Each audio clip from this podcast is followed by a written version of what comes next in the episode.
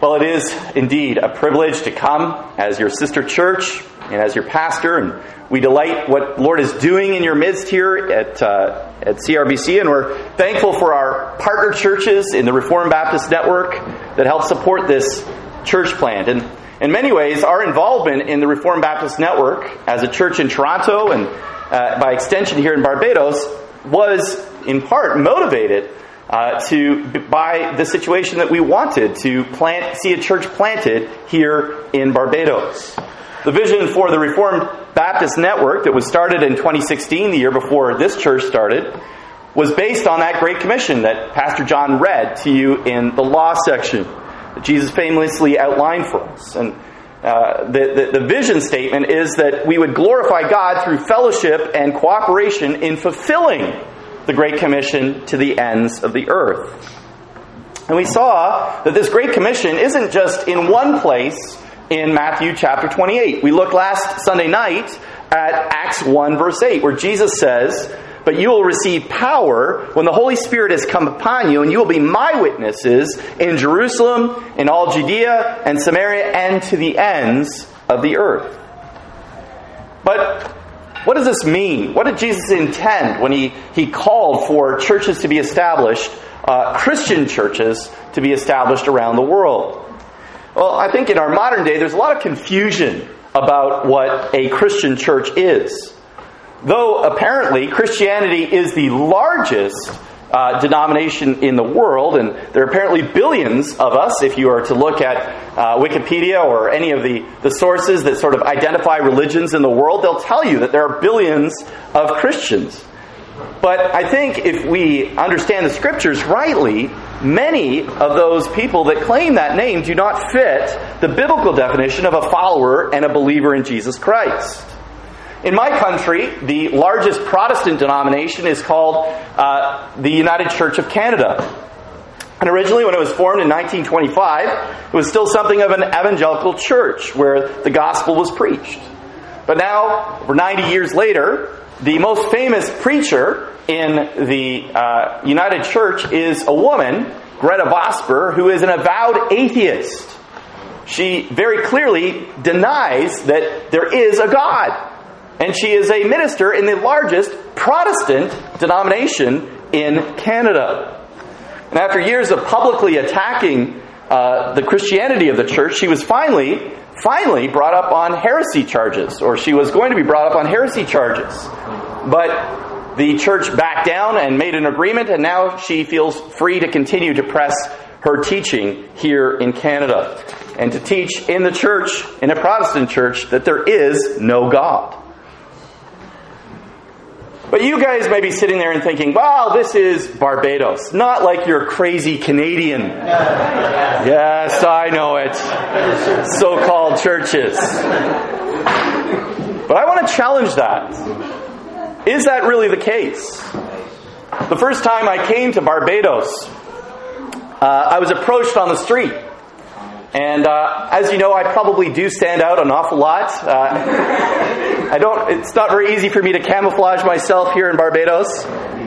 But a man approached me when I was downtown, and he offered to connect me to drugs, assuming that I wanted to come and and uh, engage in that because I was I was alone at the time. My wife was not with me. I was actually with another member of the church. And uh, I replied to him that I was a minister of the gospel. Oh, sorry, before that, sorry. He, when I said no to the drugs, he then offered me women. And I replied to him that I was a minister of the gospel and that he needed the Lord Jesus Christ. But what was interesting was he immediately at that point switched his tone. And he said he was a Christian too. And I pointed out to him the very obvious fact that he had just wickedly offered me illegal drugs and prostitutes. And his response was that he was troubled by a demon, but that he was indeed a Christian. And I re- responded to him that based on the Bible, that was impossible. Because a Christian cannot be demon possessed, because the scriptures very clearly say in 1 John 4 4, He that is in you is greater, and he interrupted me, than he that is in the world. 1 John 4 4. He knew the Bible verse. Knew the scriptures. And I continued the conversation for some time, but it was evident by his language, his demeanor, his actions, that despite being brought up in a Christian Barbadian culture, going to Sunday school, despite memorizing scripture, he did not know what a biblical Christian was, and he was anything but what the Bible describes as a biblical Christian. This is a, a problem in Christian societies. It reminded me when I was there of the time when I was in South, the south of the United States when we were in seminary. And it was a bit of a culture shock for me coming from Toronto, which is a very liberal, secular society. But one of the first questions that I was asked whenever I met anybody in South Carolina is, What church do you go to? I was like, How did you know that I go to church? How did you know I was a Christian? You know, it was, it was curious, but that was just the culture of the time. But the longer that I stayed, the more I realized that the sad and dirty secret is that while many claim to be Christians and to have a church, many of them uh, had never darkened the door. I remember having a conversation with a young man, and I asked him if he was a Christian, because in the culture, that, that was the freedom. That was the first question I asked him when he came to fix my car. He said, Oh, yes, sir. I said, Oh, what church do you go to? And he said, Oh, First Baptist over here. I was like, Oh, yeah, I know that church. And I said, When was the last time that you visited it? Oh, sir, probably 15 or 20 years ago when I walked the aisle. That was it. And yet he believed that he was a church following, gospel believing Christian. Many people have that apprehension that they are Christians when in fact they bear no fruit, no spiritual fruit in their lives. And this is the, the test that we see in scriptures is if we want to determine if someone is a Christian, we should expect them to bear the spiritual fruit.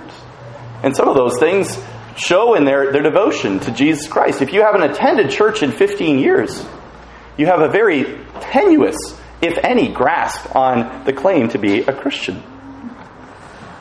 So, how do we regain perspective on what a Christian church ought to be and do? Well, as always, we go back to the sources. The reformers had a cry in the, the 16th and 17th century. It's called ad fontes, back to the sources. So we go back to the scriptures. And before us in our passage this morning, we have for the first time in the books, book of Acts the real beginning of the fulfillment of Jesus' great commission to his church. And I say the real beginning because as we read from Acts chapter 1, verse 8, that the commission of Jesus Christ was not to just the people in Jerusalem, it was to all nations. And here we start to see in Acts 11 the gospel spreading beyond Israel into the surrounding nations. And we've seen the beginnings of this with the earlier in the in the chapter earlier in the book of Acts where we see the uh, disciple Philip evangelizing a solitary Ethiopian eunuch. But in this passage, it addresses the planting of one of the first truly Christian churches in Antioch. Now, God raised up this remarkable church, and it became an evangelistic center for 500 years until the city was destroyed by an earthquake in 526 AD. Now, if you don't know the growth of the Christian church in the first few centuries AD, it's phenomenal. Church history, brothers and sisters, is worth studying. It's encouraging. They started with this ragtag band of disciples and they spread the gospel throughout all of the known world at the time. And it, it and it, according to historical estimates, uh, is spreading across the world to encompass about 10% of the world's population in just 300 years following Jesus Christ. And according to one historical um, researcher, it was a very multi ethnic congregation. This congregation that began in Antioch, uh, according to the research, two thirds of the first believers in Antioch were non white in their ethnicity. So, this church in Antioch gives us an example of a faithful, multicultural, multi ethnic church that brings the gospel cross culturally. This morning, we're going to observe at least three things about this first Christian church in Antioch. First, it was a church that was faithful to Christ's name and commission. Secondly, it was led by faithful men with faithful teaching. And third, it was a church that showed forth the fruit, the love of Jesus Christ in faithful actions as well as er, words. So that's our outline this morning. A Christian church is faithful to Christ's name and Christ's commission. And it's accountable to and led by faithful men with faithful teaching. And this results in the mature expression and love that's there. And it's my prayer that five years, 50 years, 500 years from now, CRBC will be reflecting these biblical values as we move forward. But let's consider, first of all, what it means, what it meant for this church to be faithful to Christ's name and commission. And one of the things that's interesting to note about this church as it is established is that it came at a time of persecution. Great persecution. And at the same time, there was great thriving. This church at Antioch began because of the faithfulness of the saints. They were faithful to the name and commission of Jesus Christ. Now, just to contextualize it, to bring you in a little bit, this chapter begins and brings us right back to the events following Stephen, the first, or the, we should say the second Christian martyr, because Jesus was the first, back in Acts 8. And at that point, Saul, before he was called the Apostle Paul, had initiated a horrible persecution. And people were being driven from their homes and imprisoned or killed because they were Christians. Now, I want you to think about that. If you were in a situation where you were being persecuted or killed because you were a Christian, what would your tendency be? Would your tendency be to, to, to duck down and sort of hide who you are and, and move somewhere and, and live out a quiet existence? I think if we're honest, that would be generally how we would respond when facing opposition or persecution. The last thing that we would be thinking about in that situation is evangelism. Isn't that what got us in the problem in the first place? Right? But that wasn't the case for these early converted Christian Jews. They believed Christ's commission and they took it literally. And they began to spread the good news even when they were being driven from their homes. Can you imagine that? The very thing that made you odious and got you evicted was the thing that you continued to propagate. It was as if they couldn't stop themselves. They just gossiped the gospel as they went. It's tempting, isn't it, for us to avoid the trouble in our own neighborhoods. We don't really want to aggravate our neighbors. We might even feel comfortable going into another neighborhood and preaching the gospel or speaking about it, but, but you don't want to sort of, you know, you don't want to kind of ruffle feathers amongst your neighbors. And it's easy for us to live sort of a comfortable Christian existence. It gets uncomfortable when you speak to people about the gospel in your neighborhood and they start to hold you accountable and perhaps don't have as favorable a view of you because you have challenged their worldview. And it's easy to think that evangelism in the church is really that's really the pastor's responsibility. You know, and Pastor John speaks to unbelievers who come and, and, and visit the church and, and, and who meet and he meets them in the community. That's sort of his role. And while I would agree that it is the pastor's primary role to lead in evangelism, here in this passage, we see something interesting. We see the first detailed account of evangelism by ordinary people ordinary believers where they, where they live. Look at verse 19. Now those who were scattered because of the persecution that arose over Stephen traveled as far as Phoenicia and Cyprus and Antioch, speaking the word to no one except the Jews. But there were some of them, men of Cyprus and Cyrene, who on coming to Antioch spoke to the Hellenists also, preaching the Lord Jesus.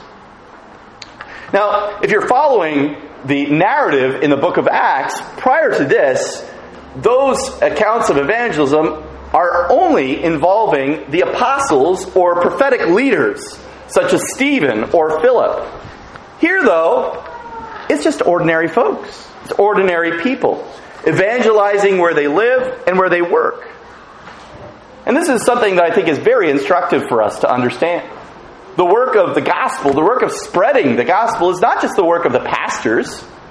The work of the gospel is the work of every Christian. We meet together to pray together for the work. And God uses the prayers of His people, but He also uses the gospel conversations that we have. You think about it in terms of who we have uh, and, and who we are. As pastors, we have a limited amount, uh, ability to reach people. But if you look at every individual in this congregation, together we know many other people, and we have an opportunity to communicate the gospel to them.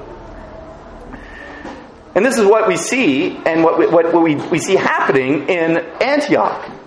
The regular people, themselves without a pastor at this particular time, are speaking the gospel to the people around them as refugees. And it wasn't a, a planned affair. The text reads as if, uh, one commentator said, as if they bumbled into it. No, there's, there's no purpose or mission statement, no target audience or demographic. They're just following Jesus' commission. They just did it. They spoke the gospel to their neighbors. They endured persecution and thrived as Christians despite it. And you know, the interesting thing that, that has been really, that I've been thinking about a lot this week is just how, you know, in, in, in our modern lives we compartmentalize things. And we say, well, I've got this to do, and I've got this to do, and I, I just don't have time for that kind of thing. Well, the example of the early Christians is a bit of a rebuke to that. Right? It, while they're being driven from their homes. And they've got other lives and they're trying to imagine trying to get a place and, and, and, and, and find a new job in a new place and all of those kind of priorities that we, we list. And it's not that they weren't trying to do that, but at the same time, they were speaking of Jesus Christ. They spoke of why they were moving and because of their convictions. And the Lord blessed that in a time of persecution. They endured persecution and thrived as Christians despite it. And it's interesting, too, to see how the gospel starts to cross barriers, all kinds of them. First of all, we see this, this reference to them speaking to Greeks and to non Jews.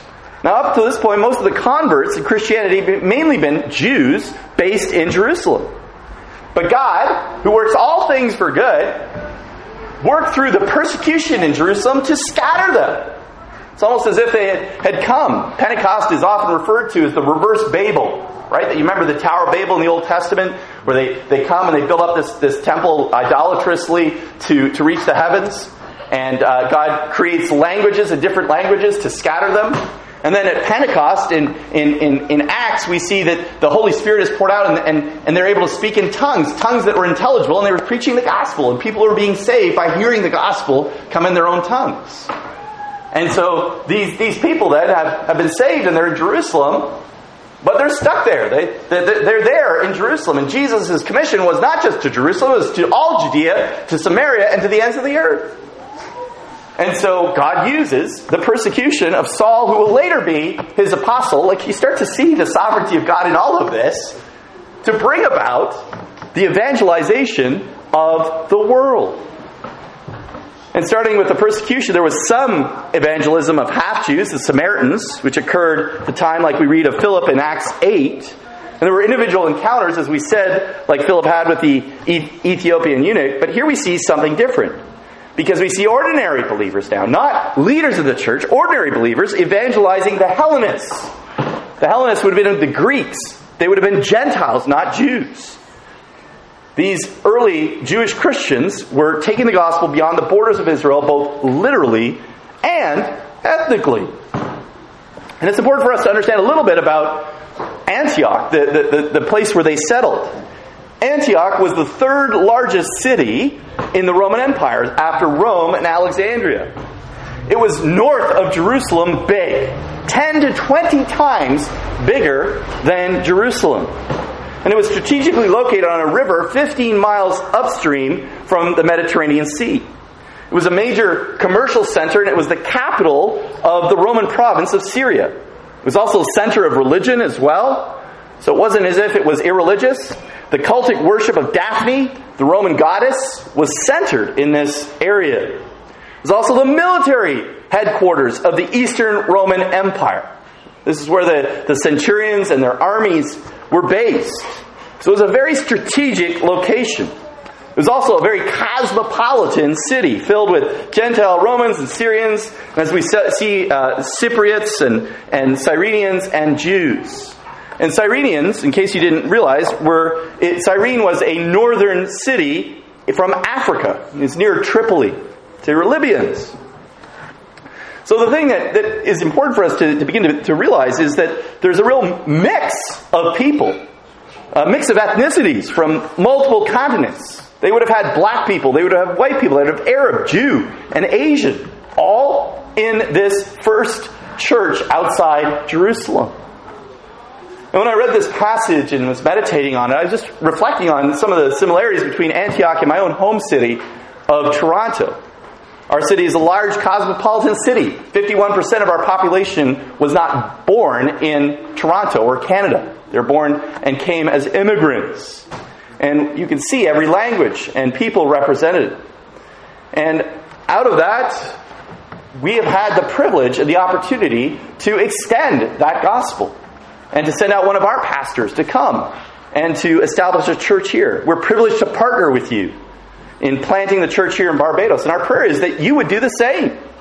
That you would likewise go and preach gospel, pre- plant gospel preaching churches here in Barbados and Grenada and, and beyond, the ends of the earth. Maybe you can come to Canada and help us plant some there too. But it's interesting, the church that was planted here in Antioch reflected the city. It was an ethnically diverse church. It was not, and this is an important point, an ethnic church. The commission of Jesus Christ was not exclusively for Jewish people. It was not exclusively for white people or black people or Asian people or Hispanic people. It was not for Canadians or Bajans. It was for all nations. And when the church formed, they didn't set up their own private ethnic churches, predominantly white or black or Jew or Gentile. They all set up under one roof. It's interesting, even the geography of the city is interesting. It used to be divided into quarters, there were walls between the Jewish quarter and the Roman quarter and, and, and the, uh, the African quarter, all of these things. So what, when, you, when you realize what, what caused people to cross those barriers? To go to church. Because what united them was Jesus Christ. It's beautiful. The universal application of the gospel is to all people everywhere. And it's what unifies. And this is what where the world divides. This is the one way that the church is different. According to God's creation, there's only one race, the human race.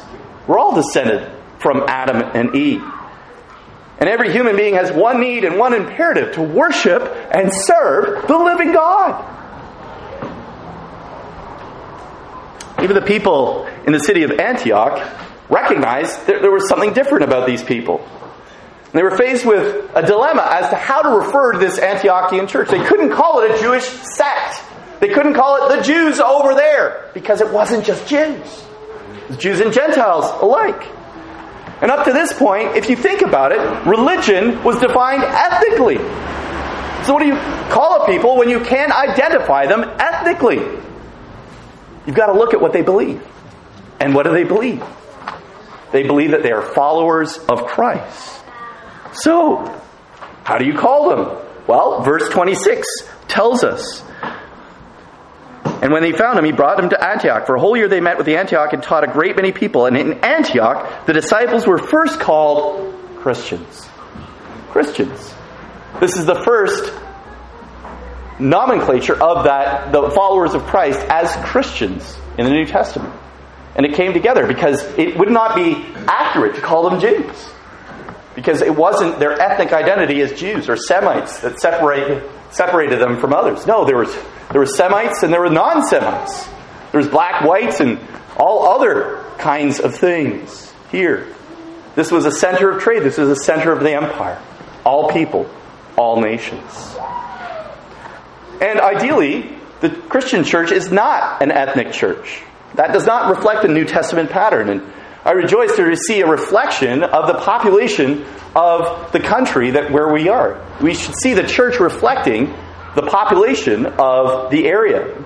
And I rejoice in that in, in CRBC. And, and I pray that as the Lord continues to grow you and extend you in all directions, in all neighborhoods, and to all peoples and demographics here on this island. We want young people. We want middle aged people. We want older, elderly people, poor, rich, everyone and anyone. We all need the gospel of Jesus Christ. Our needs are the same. And I think this is something that's worth even considering further because have you ever considered the fact that every other major religion has, for the most part, maintained its ethnicity and geography? Think about Islam. It's rooted in Arab culture and is, although it's spreading, it's overwhelmingly spread centered in the Middle East. Hinduism and Buddhism, likewise, are seen most in Eastern and South Asian areas. But what religion seems to be the most borderless? Well, there are other religions that have spread around the world, but Christianity is by far the most widespread belief system, and it's moved beyond just one main ethnicity to incorporate the entire world population. Is neither a black religion, nor a white religion, or an Asian religion, or a Middle Eastern religion. Christianity is a global phenomenon, and we should expect that because it is a universal message. It's a differentiation from the worldly religions. Christ is the focus. Not geography, not local culture. This is not a Barbadian church, this is a Christian church. My church is not a Canadian church, it is a Christian church. That is the dominant thing. Now, we have, we have, of course, cultural influences that influence some of the things that we do, but primarily we are looking back and we are examining what does the scriptures teach? And so our churches should have lots of things and some similar. There may be some differences. There may be some differences in the order of worship. There may be some differences in uh, the, the, the music that we sing. All of those things may be different. But ultimately, the basics, the biblical elements of worship should be the same universally. Because we worship the same God. Now, notice how the Antiochian Christians emphasize Jesus as the hope of Israel. Just as, uh, sorry, they emphasize the Lord Jesus here. Now, they do it a little bit differently than we see has been uh, exemplified in the book of Acts. Peter, earlier in the book of Acts, spoke of Jesus as the hope of Israel.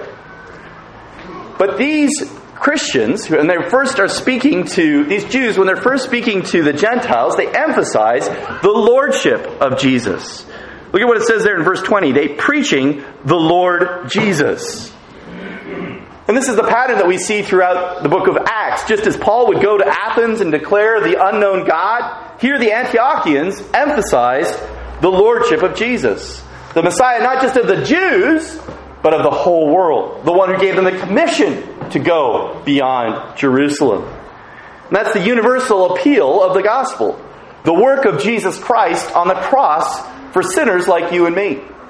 The reality is that everyone in here in this room needs the message of Jesus Christ. Of course, those of you who are believers already have received it, but maybe you're here this morning and you haven't actually encountered the gospel of Jesus Christ. The good news that applies to all of us. And the Bible is very clear.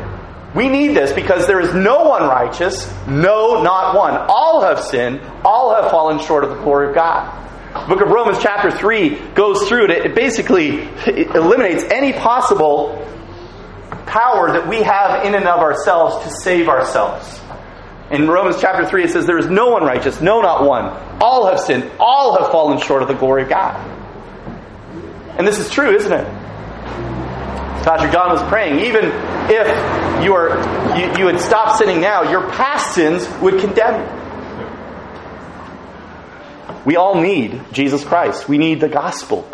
And Jesus Christ, the Lord Jesus, is the hope of the world. He came down. He, he who had equality with God did not consider equality with God something to grasp, but made himself nothing, taking on human nature he came, he lived a perfect life without sin. And he did what had to be done and go to the cross to bear the wrath of God for our sins. The wrath that you and I all equally deserve. I'm not some special status because I'm the preacher. I'm a sinner who is redeemed by Jesus Christ, just like you, if you believe and trust in Him. And Jesus not only canceled sin on the cross. He triumphed over death by being raised from the ground three days later.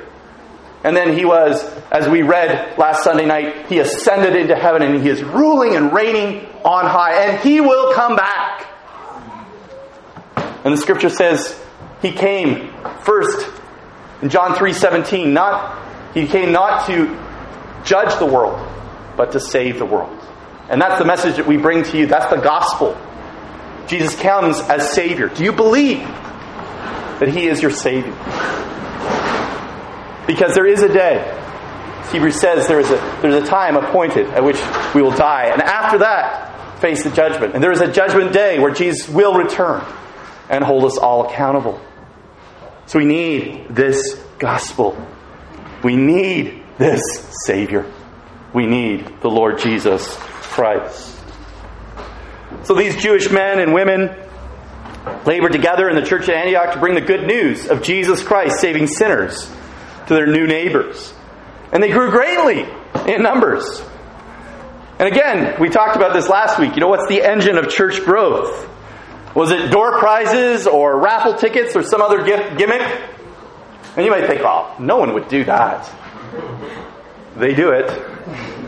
When I was in South Carolina, there was a, a, a church this was about 15 years ago in Georgia that was so desperate to attract people to boost its numbers and status that they did a raffle for an SUV in its Easter service.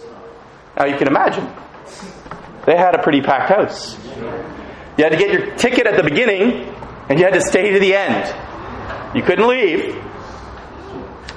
But this is how they thought that they would grow their church. Crazy stuff. Unbiblical stuff. How did this church grow? Verse 21. And the hand of the Lord was with them, and a great number who believed turned to the Lord. How were they saved? Sovereignly, through the power and the hand of the Lord. Working through weak fishermen, working through, through people that were refugees, pushed out of their land, but willing to speak, willing to simply speak about Jesus Christ. Amazing. Amazing. Do you notice something here? Even as this church is being established, there's no names. These people are anonymous. Now, I know your names. Pastor John and I have been praying for you throughout this week. One of the things we do when we come together is we spend an extended time praying for the congregation. So we pray for you by name. We know your names, but lots of people don't. The world doesn't but the Lord does. And those people labored for Him. No names. These people were Jews in Jerusalem establishing this great church that lasted for 500 years. But at this historic moment in church history, there's no plaque on the wall. Names are not important. Jesus, His name is important. God is the one who builds this church. So we must also engage in the gospel, but do, do so submitting it all and doing it all, not for our own glory, not to start johnriddiskard.com or chrispowell.com, but to do it so that Jesus Christ is exemplified. The Christian church at Antioch was faithful to the commission and name of Jesus Christ. But secondly, they were also led by faithful men with faithful teaching. Now, there's a lot that could be said here, but I think what's important to notice is that this new church plant in Antioch was actually accountable to the broader church, the broader body of Jesus Christ. Antioch maintained ties with the Jews in Jerusalem. It was, in a basic sense, an associational relationship. And in this passage, we see pastors and prophets and apostles coming to the pulpit from the other Christian church in Jerusalem. It's connected in a network. It's much like we seek to be organized as churches in a network of churches, collaborating together for the advancement of Christ's Great Commission. Even as John explained, our, our, our, our leadership, sharing our leadership, is, is a means for us to, to help, to, to, to encourage one another. And indeed, you are blessing us uh, as you are considering this. And in the Lord's timing, you will yourselves, Lord willing, consider voting to join the network. independent of the Toronto church as you as you achieve your own financial self-independence and and, and pursue your own way. And, and the relationship with covenant will still always be warm, but you will be entirely independent. You will have an independent leadership. Now, notice when news of this developing church at Antioch traveled to Jerusalem, what does the Jerusalem church do? Well, they send Barnabas to investigate. Verse 22. The report of this came to the ears of the church in Jerusalem, and they sent Barnabas to Antioch. That's a little bit unlike our situation, where an ordained pastor, John, was sent out from Toronto to start a church. Barnabas here came to certify a church that had just popped up. Sometimes this is how church planting happens. In the Reformed Baptist Network, we've had uh, uh, families that have been meeting together that, that sometimes c- call and contact our, the head office and say, listen, do you have a church planter? Someone that can come to our community and, and help us to form a church? This is sort of the situation that's happening there. But it's instructive as well because Barnabas came to evaluate them as a Christian church. Even in the time of the Acts of the Apostles, or especially in the time of the Acts of the Apostles, there was a need for accountability. He wanted to make sure that they were a Christian church. And he came to look for evidence of the grace of God. And look, he found it. Verse 23. When he came and saw, what did he see? The grace of God. He was glad. And he exhorted them all to remain faithful to the Lord with steadfast purpose. For he was a good man, full of the Holy Spirit and of faith. What did Barnabas want? He wanted to make sure that they understood the grace of the gospel. He wanted to understand that they were preaching good teaching. There was a doctrinal standard in the book of Acts. Now we're here in the 2020 in a Reformed Baptist church.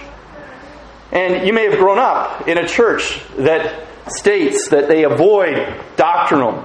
They don't like doctrine. After all, we've all heard doctrine divides, right?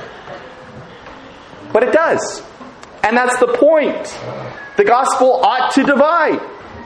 Imagine if Barnabas had come and found that the church had turned away from the grace of Christ. Do you think he would have embraced them? He was glad. That means that he didn't know before he came fully what was going on. But when he came, he's like, ah, oh, yes, the gospel is here. And there's an immediate kinship and a love, and he starts exhorting them to remain faithful to the doctrine, to remain faithful to the teaching. There's a standard here. He wanted to make sure that the gospel of Jesus Christ was being faithfully preached and delivered. And that's in line with the Bible teaching. And members of CRBC, this is your responsibility as well. You are responsible for what is tolerated to come from this pulpit. As a Christian congregation, you need to hold the officers of this church to the doctrine and the scriptures. Our confession of faith is a secondary document, but it is a help in this regard. It's a summary of biblical teaching. And that's what must be taught in a Christian church. And as you examine our brother and consider others for leadership in the church, you need to make sure are they faithful to the Word of God? You need to be like the Berean church in Acts 17:11 who, when they had the Apostle Paul come, they didn't say, oh, it's the Apostle Paul. Well, we can put our Bibles away for this week because, you know, it's the Apostle Paul. No. They examined carefully, Acts 17 11. They examined carefully to make sure that what he was saying, to see if they were so, is the actual phrase. What were they examining? Well, in the context, they were examining the teachings of the Apostle Paul and Silas to see if they were in line with the Old Testament. So Barnabas came to evaluate. Barnabas was a real encourager as well. We see that he is used throughout the book of Acts. He's a fascinating character study for you to look. He's the one that ultimately brought Saul the persecutor and certified him and brought him into the church at Jerusalem. You know, Paul that was out there killing the relatives was saved when he met uh, on the road to Damascus Jesus Christ and Jesus said, Saul, Saul, why are you persecuting me? And, uh, and he was converted miraculously. And the first thing that he did, by the way, was not just sort of hang out. The first thing he did was he tried to join the local church. Now you can imagine that if you know someone who had been persecuting you came to your church, you'd be like, "Ooh, be careful! Don't look him in the eye." Right? We don't want him here, and in fact, they didn't. And he tried many times, but Barnabas was the one who came and brought him in. He was an encourager, a godly man. Now, why was he such an encourager? Well, again, verse 24 says that he was full of the Holy Spirit and faith. As we said, this is what a Christian is. There aren't some Christians that are full of the Holy Spirit and others that are not. If you are a Christian, the Holy Spirit has been poured out upon you. And he had the Holy Spirit and he had faith. And what matters most in your Christian life is the, the outworkings of that. He had the character. It's interesting, isn't it? You can have people that are good workers and good servants. But as we said last week, as we were talking about the qualifications for ministry and for the diaconate, it's not so much the, the skills that are emphasized in the scriptures, it's character. Not all servants are selfless. Right? Barnabas could have gone there and, and set up his own Barnabas.com and become the pastor of that church. But he recognized that they needed more help. And so he went to get Paul. But not all servants are selfless. I remember reading in Leon Morris in his commentary on this talks about a fine World War II pilot. He, he was a, a very good fighter. He was very successful, but he was very proud. And when he was transferred to his next unit, his commanding officer said this. He said, Splendid officer at 5,000 feet, but should never come lower. Think about that for a second. He was a good fighter, but he was not a good leader on the ground. Just think about it too. Others would have been a disaster. Churches need Barnabasi, Barnabases. Quiet ways who work on the side, yes. We got, we got to find the plural of that. But we, but churches benefit. Sometimes you think that churches grow because there's a charismatic, sort of dynamic guy at the front. But I will tell you that in my experience, a lot of the times churches grow because there are faithful people in the back. I remember in my church in South Carolina, there was a lady in that church who sat at the front of the church, but this lady had eyes like a hawk. And she would look for visitors. And I remember uh, I, was, I was an intern at the time, and I was trying to uh, meet people who were visiting for the first time. And I remember I was sitting at the back, and she was sitting at the front. But if there was a visitor, she would get to them before I would. Because she had such a heart. And she was the one who, who, who, first encountered my wife and me and made us feel, feel like we were at home, even though we were a thousand miles away from anybody that we knew the first time that we arrived in seminary. She was just a Barnabas. She was there, and she just was quiet, and she was, she was uh, seeking to just um, encourage and, and, and welcome people. There's a tremendous effect that that has on a congregation when people come with the attitude that they're there to serve, to encourage the body of Christ. You don't have to be able to preach. You just need to be able to exemplify Christ in your situation, even in, even in evangelism, even in sharing the gospel. Sometimes you think, well, I haven't studied apologetics. I don't have an answer for every question that's out there. But you do have an answer for how Jesus saved you. And you can tell people about that. You can tell them about what a miserable sinner you were and how you were so susceptible to all these things, and then Jesus changed your life. That's giving testimony. That's gossiping the gospel. I'm encouraged to see the way in which you minister to each other. One of the ways that I think is powerful is how you share things in common together. I know transportation and gas is expensive, but it encourages me. I'm sitting there in Toronto and I see your little CRBC chat every week. Can you pick up so and so? Yeah, I'll take them. And you encourage me 3,000 miles away. It's like, yes, I love it. They want people to hear Jesus. They want to come together. They are a church family. That is encouraging, brothers and sisters. And we need to continue to do that. It's important that we have encouraged. but it's also important that we have faithful men to leave. And, and this is where, again, Barnabas shows us he's a good man, he's full of the Holy Spirit, but he's not a proud man. He knew how important it was to provide solid instruction, and he'd obviously heard of what had happened with the Apostle Paul and how he was the apostle of the Gentiles. And he's like, Well, we've got the first Gentile church. We need the apostle of the Gentiles. Come here. Come here. So he goes out. Verse 25 and 26, and he seeks him out. So Barnabas went to Tarsus to look for Saul. And when he had found him, he brought him to Antioch. For a whole year they met at the church and taught a great many people. In Antioch, the disciples were first called Christian. He sought out the newly minted Apostle Paul, formerly the artist formerly known as Saul. And Paul came and gave them the red meat of the word that they craved. He brought them for the greater good of the church. And that connection, again, is, is, is communicated here that there is a broader body of Christ here. Pastors need fellowship and encouragement and accountability. They need other pastors for counsel. They need other pastors to come and help. I'm very thankful for your Pastor John here. He has been a support and he has helped me on many occasions. And your responsibility here as a congregation is to make sure that this pulpit continues to be filled by faithful men who are faithful to Christ and to his gospel. And may God forbid it, but if I or Pastor John or anybody else departs from the biblical gospel in this pulpit, you have a God given responsibility to remove them. Barnabas' humble actions here teach us that no man is greater than the church. This congregation comes together as a Christian church with Jesus Christ as its head. And there's a hunger for the Word of God in the Christian church. They need teaching. They need teaching. I'm reminded of uh, a sermon I heard by Dale Ralph Davis. He's one of my favorite uh, preachers. If you get a chance online, he, has got, he's always encouraging to listen to. But he speaks of uh, a Chinese house church in the 1980s. It was led by Brother Young. And uh, they, they asked for some ministers to come from America to come and preach to these house churches. Um, and they would have services where the preaching would be for several hours, and then a meal break, and then more preaching because they were hungry. They were hungry.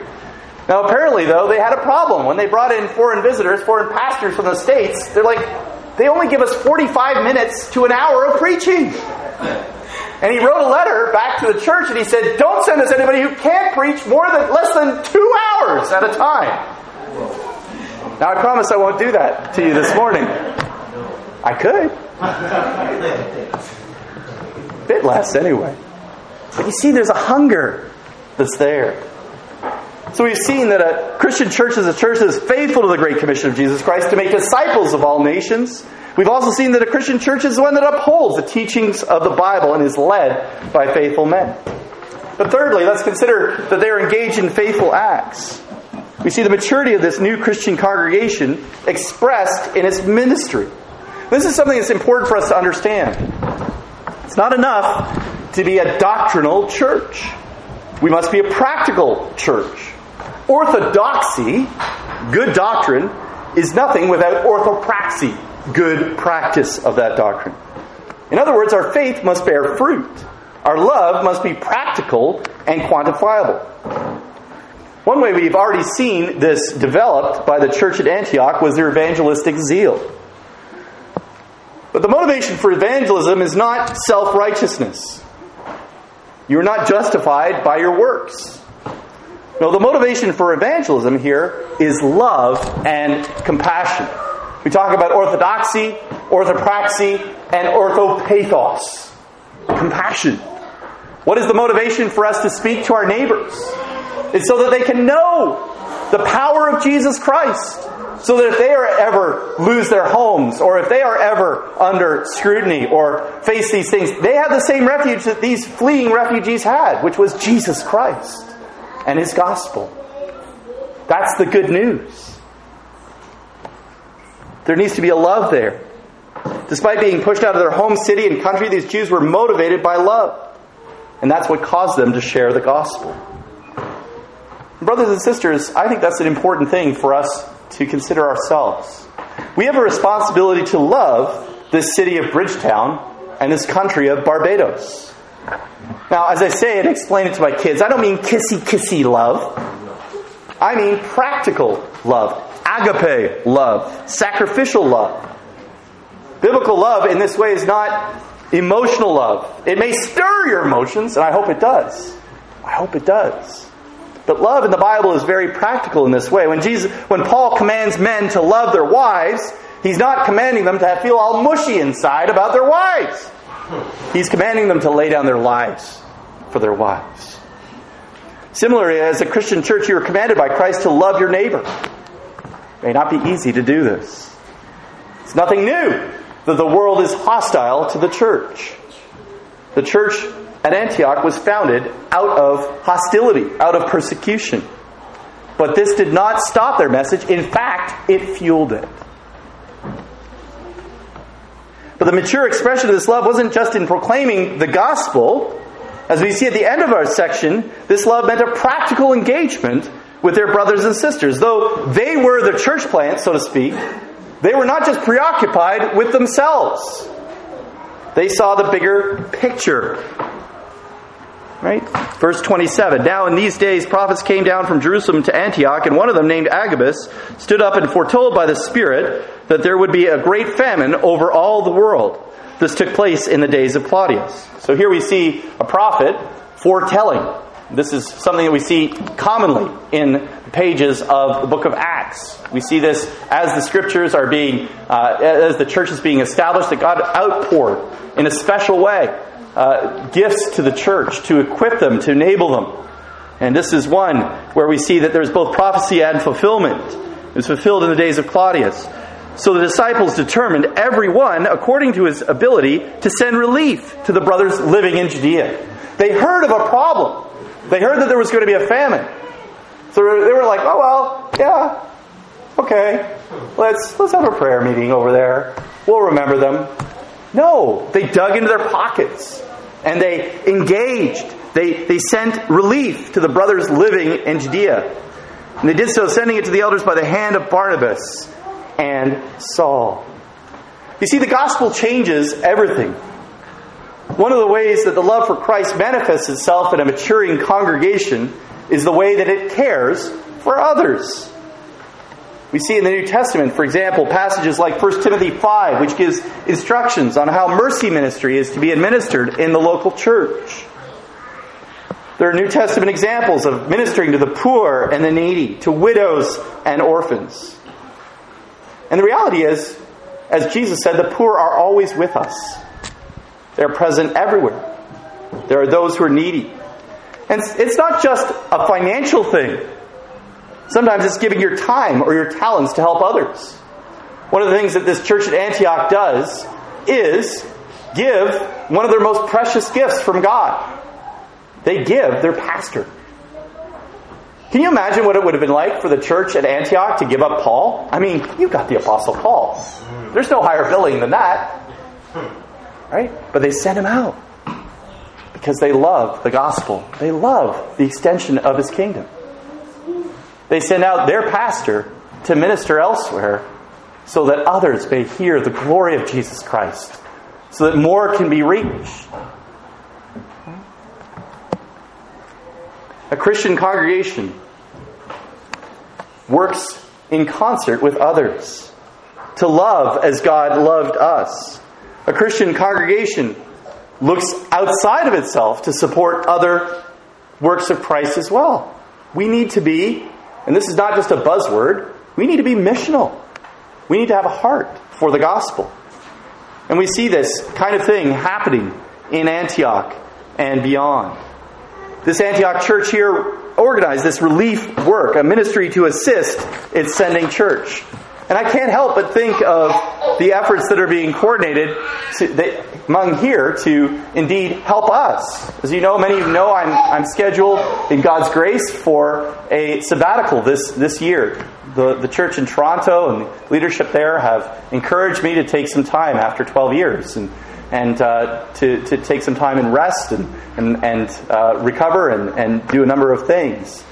But to do that, we need people that can fill the pulpit and we are training up men in in uh, in Toronto, but we don't have enough.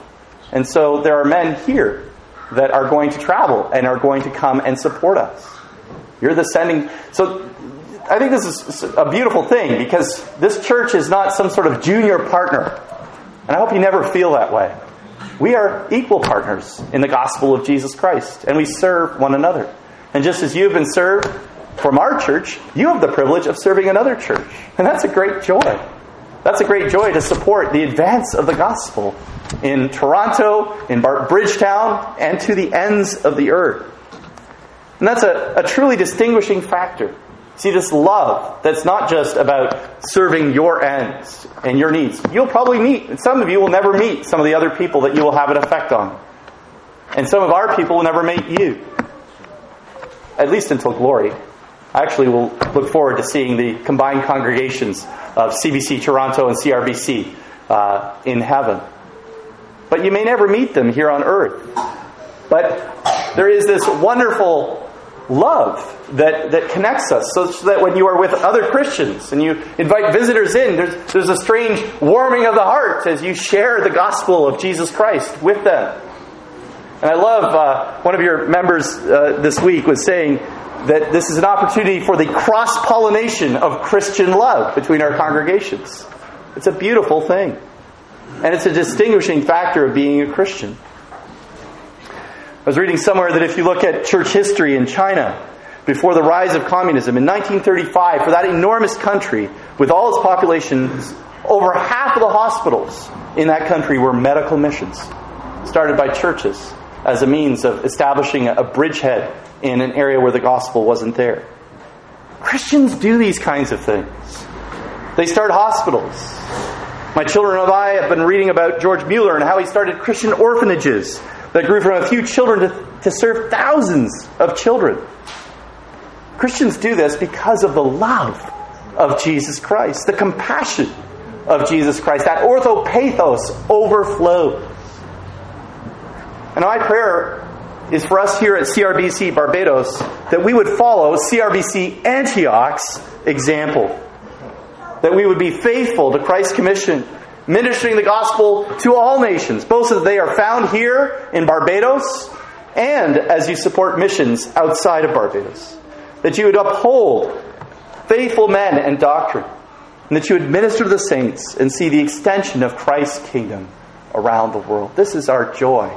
This is our privilege to be part of the Church of Jesus Christ and to speak the gospel of Jesus Christ to our friends, our family, our neighbors, our coworkers, so that many may be brought and won to Jesus Christ, just as they were 2,000 years ago in Antioch. May God do this here in Bridgetown. May God work in our hearts to have this mentality, to understand that this is how the Christian church operates, and take our template not from business or culture, but from the Word of God. May that direct us, and may God bless us. Amen.